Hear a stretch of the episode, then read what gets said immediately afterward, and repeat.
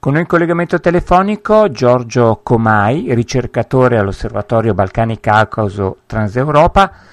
Da oltre vent'anni frequenta e studia l'area post-sovietica. Una buona giornata innanzitutto Giorgio. Buongiorno. Cominciamo da un aggiornamento sulla situazione militare. Con le ultime notizie appaiono anche contraddittorie. Ad esempio il vice capo dell'intelligence ucraina eh, Skibisky ha dichiarato che l'Ucraina sta perdendo in prima linea e che ora dipende quasi esclusivamente dalle armi provenienti dall'Occidente. La dichiarazione è stata questa è ormai una guerra di artiglieria, i fronti sono ora il luogo in cui si deciderà il futuro e stiamo perdendo in termini di artiglieria. Tutto ora dipende da ciò che l'Occidente ci dà, avrebbe dichiarato appunto al Guardian. Però, eh, secondo gli ucraini, invece, questa mattina nel bollettino dello Stato Maggiore delle Forze Armate Ucraine eh, ecco, sì, eh, ci sarebbero molte unità eh, militari russe che si rifiutano di combattere per le eh, forti perdite registrate. In particolare, scrivono i militari ucraini, eh, l'unità russa nella regione di Kharkov si rifiuta di combattere. Ecco, mh, arrivano quindi spesso notizie contrastanti, no? In questo caso addirittura sono però uh, la stessa fonte, cioè gli ucraini che dicono da una parte stiamo perdendo in termini di artiglieria, dall'altra dicono i russi si rifiutano di, di combattere in alcune regioni perché ci sono forti perdite loro. Qual è la situazione? Insomma, si può avere un'idea di come sta effettivamente andando sul fronte di battaglia nel Donbass, insomma, questa guerra? Sì, quanto pare c'è un, dire, una, una, dose di verità in entrambi, in entrambi gli elementi che hai, che hai, sollevato, quindi da una parte emergono e emergono anche attraverso fonti indipendenti russe questa insoddisfazione da parte di molte delle, delle forze militari coinvolte nella guerra, anche perché alcune sono dislocate attive dal, dall'inizio di questa guerra, quindi ormai da qualche mese, senza avere possibilità di tornare a casa o di avere eh, dire, un una sostituzione eh, e, e quindi operano sia in una situazione di, di, di difficoltà appunto per, per, le vittime che sicuramente hanno tra di loro sia per la, per la grande eh, fatica di continuare a combattere senza avere una prospettiva chiara di quando questa guerra finisce, di quando possono tornare a casa, di quando eh, possono come dire, essere sostituiti. Parte del problema è legato al fatto che tanti dei militari che sono oggi in Ucraina erano quelli a contratto nell'esercito russo. E, però c'erano tanti motivi per essere militare a contratto. Uno può decidere invece che fare il servizio, il servizio di leva, vabbè, eh, faccio qualche mese in più, sono a contratto, però così spesso posso stare più vicino a casa e ricevo uno stipendio più alto. E, e poi si sono trovati, come dire, volontari, tra virgolette, a combattere una guerra vera, che non era sicuramente l'aspettativa eh, di tanti di questi. E, e, quindi da questo punto di vista appunto ci sono persone che aspettano che materialmente tra qualche mese finisca eh, il contratto che avevano firmato inizialmente o, o, cercano modi di andarsene. Questa insomma, è, una, è una questione concreta che c'è per l'esercito russo delegata al fatto che in Russia comunque questa, finché non è dichiarata guerra, finché non c'è mobilitazione, non si applicano tutte le leggi dire, che obbligano le persone eh, legate all'esercito a continuare a combattere o eh, come dire, spingere una mobilitazione più, più estesa della popolazione. Da una parte questa dinamica è sicuramente presente, dall'altra parte per quanto ci è dato di capire riguardo a quanto succede materialmente sul, sulla linea del fronte, effettivamente è una guerra sempre più di artiglieria e, e da parte occidentale stanno sì arrivando nuove, eh, nu- nuovi mezzi che potenzialmente possono essere anche eh, più precisi. Alcuni di questi sicuramente anche tecnologicamente più avanzati della maggior parte di quelli che sono a disposizione dell'esercito russo, però è un problema appunto di, di tempi e di quantità, quindi di tempi in primo luogo perché stanno arrivando materiali di, di tipo diverso e che l'esercito ucraino non è ancora in grado di, di utilizzare o è in grado di utilizzare solo in parte quindi ci vuole tempo per dire, saperli portare nel fronte e avere su quelle linee persone in grado di utilizzare tutta la tecnica che arriva e utilizzarla in modo utile e sensato. Dall'altra appunto la, la questione di, di, di quantità, eh, visto che eh, l'esercito russo era riuscito a danneggiare o distruggere parti delle, delle, dell'industria militare ucraina, quindi quelle eh, stabilimenti che costruiscono ehm, munizioni utili per l'artiglieria, quelle occidentali stanno arrivando ma non in numeri sufficienti, quindi da, questa, da, questo punto di vista in questa fase la Russia ha una superiorità numerica sia dal punto di vista delle, delle, delle persone sia dal punto di vista della, dell'artiglieria, che magari appunto non deve essere super precisa, però è tanta e da parte russa insomma, la quantità da questo punto di vista c'è e c'è per il prevedibile futuro. Questo è, è, il, è il, motivo insomma, per cui le cose continuano a essere difficili e la linea del fronte si sposta davvero di, di, di poco, anche di, di, molto poco, quindi non è che questa situazione riflette una, un, un, prevedibile crollo da una parte o dall'altra, però da parte russa insomma, qualche, qualche piccolo avanzamento insomma, potrebbe esserci ancora nei, nei prossimi mesi. Per quanto riguarda invece i nuovi sistemi missilistici avanzati, come sono stati chiamati dagli statunitensi, in, in, che tempi è previsto che possano essere a disposizione dell'esercito ucraino? E poi volevo sapere se c'è stata anche una reazione eh, politica ucraina alla minaccia russa di ricorrere a quel punto ad armi più distruttive ed efficaci anche per attaccare e bombardare nuovamente la capitale Kiev se saranno appunto impiegati questi sistemi missilistici forniti dagli Stati Uniti. Ah sì, questa è dire, la minaccia costante da parte russa è, come dire, strutturale e dire, ce l'aspettiamo, ma a volte prende mirata all'Occidente con la minaccia nucleare, a volte concretamente all'Ucraina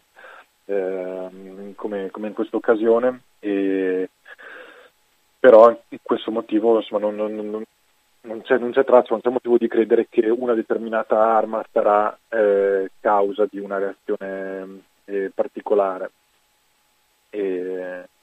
quindi non, credo sia questa la questione. E, comunque il rischio, qualche rischio di escalation c'è, però in questa fase appunto eh, la guerra è davvero più, più limitata dal punto di vista geografico e se vi sono attacchi di altro tipo insomma, non, è difficile dirlo. Insomma. Per quanto riguarda i tempi, eh, dire, i tempi materiali di consegna de, de, degli oggetti per te non, non so, potrebbero essere anche relativamente brevi. Il problema è questa cosa del, di, di, una diversità di mezzi militari che stanno arrivando e con tutte le, le complessità, soprattutto anche il mantenimento di questi mezzi. Un problema che è già emerso in queste settimane è che anche se magari qualcuno è capace di utilizzare questi, questi sistemi eh, di artiglieria non è in grado poi di, di mantenerli dire, in, in, corretto funzionamento, insomma, ma dare la manutenzione di cui vi è bisogno. che sono tra gli esempi che, che circolavano, anche insomma, le cose banali, per cui alcuni hanno bisogno, sono, sono utilizzati, hanno bisogno di, di, strumenti americani che sono spesso diversi da quelli europei, quindi ci sono dire, t- tante piccole differenze che, che, vanno gestite e questo complica, insomma, non è un esercito che nel corso degli anni lentamente eh, ha fatto delle scelte strategiche su quali eh, dire, componenti eh, dell'artiglieria acquistare si ritrova ad avere una varietà di componenti, quelli che i vari partner riescono a fornirgli, però questo complica estremamente la gestione eh, della situazione sul, mm, sul, sul territorio, particolare vicino alla linea del fronte, anche considerando che la linea del fronte è molto, è molto lontana dal, cioè, si trova appunto a est dell'Ucraina principalmente, mentre tutto l'addestramento deve succedere al di fuori dell'Ucraina stesso, almeno in buona parte, perché eh, nessuno dei, degli eserciti occidentali, tantomeno appunto americano, forse NATO, eh, inclusi gli istruttori, non, ancora non vanno sul, sul territorio ucraino insomma, non, e non c'è nessuna traccia, anzi è dichiarato, dichiarato esplicitamente che non lo faranno, quindi il meccanismo è comunque queste persone che devono fare addestramento fuori dal confine dell'Ucraina, in parte poi cercano di, di fare formazione interna, però è davvero difficile in questi tempi. E,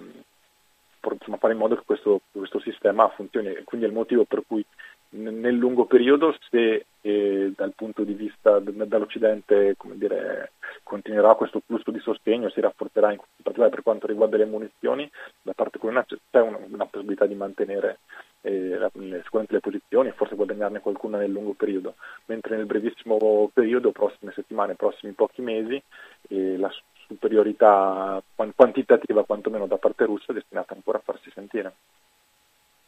Ecco, ho capito bene però se mh, hai insomma, fatto una previsione che in questo momento per le caratteristiche che sta assumendo proprio la guerra in Donbass, che appare quindi anche più di lunga durata, il rischio però di un'estensione del conflitto sembra essere più limitato? In questo momento pare di sì, parte perché eh, insomma, sembra parte del cambiamento della strategia in senso più ampio da parte russa, no? che avevano iniziato con questa guerra un po' su tutti i fronti e, e si sono resi conto eh, dopo, dopo, un mesetto o poco più che, che la cosa davvero non, non, era, non, era, gestibile perché anche per, eh, perché per quanto riguarda le, le forze, anche, anche, banalmente anche la fanteria da parte russa non vi sono numeri così grandi che permettono di mantenere una linea del fronte così, così estesa. Quindi si tratta di, eh, come dire, numeric- numericamente più forte rispetto alla parte ucraina in, in, in, se questa si concentra in limitate parti eh, del fronte. E, mh, però per tanti versi continua a essere sottodimensionata la, la, la,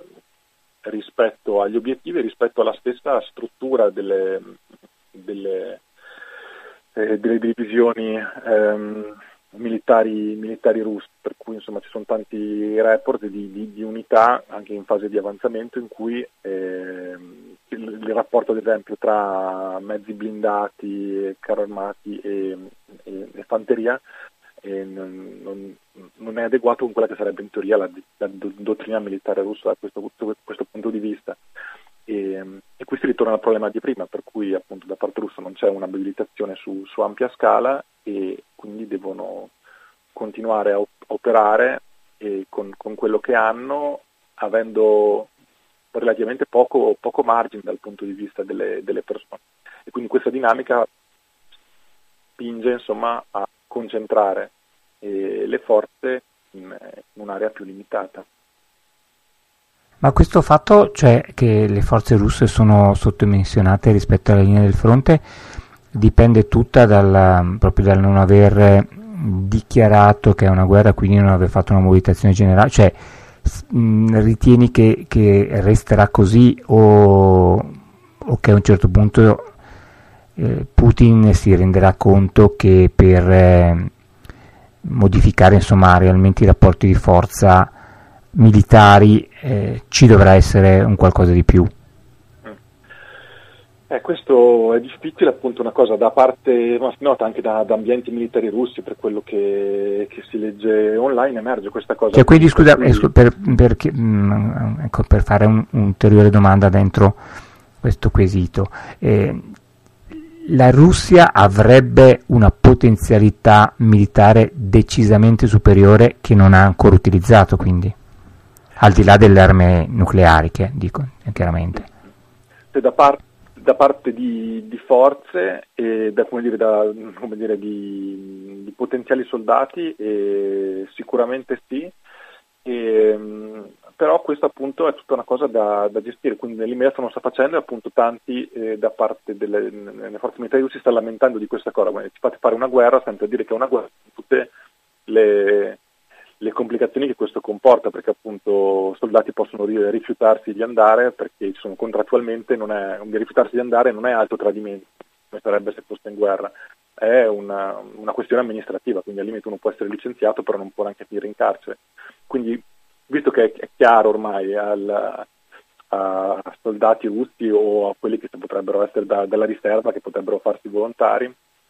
e è chiaro che la situazione è difficile e tanti insomma, preferiscono andare avanti con la, con la, loro vita di tutti i giorni. Ricordiamo nella maggior parte della Russia si trova a migliaia di chilometri dalla guerra e la vita insomma, continua davvero normale, non è che il, la maggior parte del paese vive in uno stato di guerra, la maggior parte del paese della Russia vive in uno stato diciamo così non, normale tutti i giorni. E uno dei problemi emerso, in particolare nella prima fase, quando il, il fronte era più ampio, era la questione logistica. Quindi in quella fase sembrava che anche se a, a, aver avuto più uomini non avrebbe aiutato per il semplice fatto che evidentemente non vi era la capacità mh, logistica, diciamo così, di, di gestirli. Eh, a qualche punto qualcosa dovrà cambiare perché appunto gli attuali sotto contratto a qualche punto dovranno pur poter tornare a casa e, e non è chiaro appunto quanto, quanto spazio c'è senza una, una, mobili, una mobilitazione più esplicita. D'altra parte, eh, da parte di Putin, questa insomma, sembra una scelta eh, così, insomma, che, che, è espressione della sua avversione al rischio, per quanto sembra insomma, abbia fatto quest'atto molto azzardato, Putin è storicamente avverso al rischio, avverso al rischio in primo luogo in politica interna, che rimane la priorità. Quindi se una mobilitazione forzata eh, obbliga come dire, a, ad alzare un po', insomma, a creare più spazi anche per una, per una contestazione interna, situazioni comunque più difficili da gestire. E quindi intanto si preferisce eh, andare avanti così e, e, anche così può andare avanti appunto se gli obiettivi sono limitati, quindi finché la, la, linea del fronte rimane concentrata così, così può andare avanti nel lungo periodo, si può andare dav- davanti da, da, davvero per, per anni invece si fa una, una mobilitazione totale, si allarga il fronte, a quel punto diventa una situazione difficile da gestire sia dal punto di vista militare, economico e politico dal punto di vista interno. Quindi il quadro attuale sembra che si cercherà da parte di andare avanti così, di stare molto concentrati, quindi sfruttare la propria superiorità in termini di artiglieria finché il fronte è relativamente compresso e, e insomma, cercare di, di rafforzare le posizioni questa insomma, è la situazione che si, si, si, prospetta per il prevedibile futuro e, e può durare del tempo, insomma, faccio un paragone storico, insomma.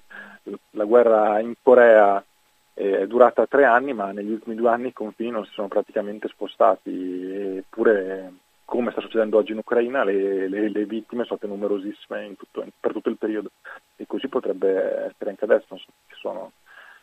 insomma, anche da parte ucraina dice di, dicono di avere 100-200 vittime al giorno eh, in questa guerra, che sono numeri eh, importanti e potrebbero essere numeri simili anche da parte russa. E questo insomma, però può andare avanti ancora davvero per, per tanto tempo.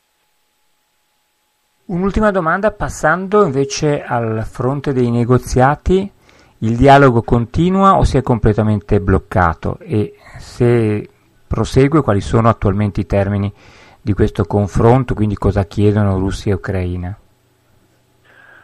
Ah, non, non, sono davvero in corso negoziati se non per le cose più, più pratiche, ma dire, i massimi risultati di questi giorni sono eh, scambio di corpi di soldati morti tra una parte e l'altra, insomma. quindi si parla davvero delle cose più, più, più pragmatiche, più di basso livello e quindi non, eh, di, di, negoziati più ampi che possano in qualche modo definire i contorni di, un, di una fine di questa, di questa guerra non, non va davvero tratta in questa fase. Ecco, da, da, questo, da, questo, punto di vista è probabile quindi che si attenda l'esito dei, dei, dei, dei, rapporti di forza sul campo, quindi dei combattimenti in Donbass per poi eventualmente aprire insomma, questa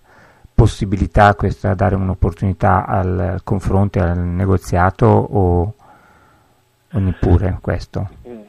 Sì, è un po' difficile. Da parte, da parte russa, insomma, quelli che erano gli obiettivi, l'unico distinguibile effettivamente dichiarato, eh, obiettivo effettivamente dichiarato a inizio di questa guerra era quello la, la, la liberazione del, del Donbass, e poi è esplicitato nei confini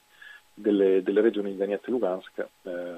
ma quelle, quelle, che erano regioni ucraine, quelle che adesso sono in buona parte controllate da, eh, da parte russa e, e, quindi come dire, ottenere l'intero controllo su queste due regioni pare che sia un obiettivo chiaro e distribuibile, anche se non facilmente ottenibile se si intende davvero il 100% di queste, di queste regioni. E, e quello che si vedrà nei prossimi mesi, in particolare cosa succede con, con le altre aree fuori da, um, dal Donbass, e quindi sta parlando di parte della regione di Zaporizhia e, e Kherson, e che sono ormai appunto controllate da mesi da parte russa e su questo e da parte della federazione russa la, la situazione è ancora um, in un certo senso ambigua, quindi ci sono politici anche di alto livello che hanno detto esplicitamente che ad esempio Kherson eh, sarà, sarà, parte della Russia e per sempre, quindi siamo qua per sempre, non ce ne andremo mai, quindi eh, di abituarsi a questa idea e si parla di, di qualche plebiscito che si potrebbe organizzare a qualche punto, chissà in quali circostanze, in autunno o l'anno prossimo. E, da parte russa però appunto non si formalizza ancora questo, questo desiderio, quindi i singoli politici lo dichiarano, però anche ad esempio nelle, nelle, ultime settimane è stata introdotta una nuova legge che rende più facile per i residenti di queste regioni ottenere la cittadinanza russa. Però in queste, in queste leggi si parla della so, regione di Kherson dell'Ucraina, quindi ufficialmente si riconoscono ancora come parte dell'Ucraina. Qui si può interpretare diversamente, insomma, se è parte di un formalismo per cui in qualche misura si spera ancora in un, in un ribaltamento del conflitto su scala più ampia, oppure è parte di quel, che credo che sia l'ipotesi più plausibile, insomma è parte di quel formalismo legalista tipico eh, della federazione russa che aveva espresso in modo spesso quasi, quasi, ridicolo anche nel caso della, dell'annessione della Crimea, cui si insisteva sempre a dire che tutto succedeva al 100% in modo legale. Si continua a dire che sono parte dell'Ucraina, poi farà un plebiscito, il plebiscito dirà che sono parte della Russia e quindi da allora in poi eh, si farà così. No, faccio un ultimo esempio, anche quando è partita questa stessa guerra da parte russa si è insistito prima nel riconoscere eh, l'indipendenza di Repubblica di Donetsk e Lugansk e poi si è intervenuti per difendere eh, questi, queste entità, questi stati, a questo punto dal punto di vista del diritto russo, eh, che hanno chiesto l'intervento dal, dall'esterno. Quindi secondo questa narrativa, in piena dire, al 100% legale dal punto di vista del diritto internazionale, perché uno Stato può chiedere aiuto dall'esterno. Quindi queste procedure legalistiche eh, sono parte dei processi che vediamo, vedrà come procede appunto la passaportazione, cioè la distribuzione dei passaporti russi in queste aree. Quindi insomma adesso ancora, ancora non sembra stia, stia, stia procedendo, però insomma nel tempo se effettivamente sarà più chiaro alla popolazione locale che eh, la Russia è qui per davvero e, ma chi è rimasto, soprattutto appunto nelle zone come Kherson che non sono state distrutte effettivamente da, dalla guerra, quindi sono state conquistate le, le poche aree conquistate diciamo così con, relativa facilità da parte, da parte, russa. E lì ci sono persone dire, che vivono in una città normale che dovranno mm, voler accedere a tutti i servizi, ma finisce l'estate, ricomincerà la scuola, tutte queste cose qui, quindi sarà questa dimensione di, di, di offerta dei servizi, di, di, governance in senso più ampio che eh, ci permetterà di capire meglio quali sono le, le intenzioni di, lungo periodo e, e, come possono essere funzionali eh, le relazioni tra queste amministrazioni per ora dichiarate temporanee eh, imposte dalla Russia e la popolazione locale che in queste aree continua comunque a vivere. Giorgio Comai, ricercatore dell'Osservatorio Balcani-Caucaso che da oltre vent'anni frequenta e studia l'area post-sovietica. Grazie per essere stato sulle nostre frequenze e risentirci. Grazie, buongiorno.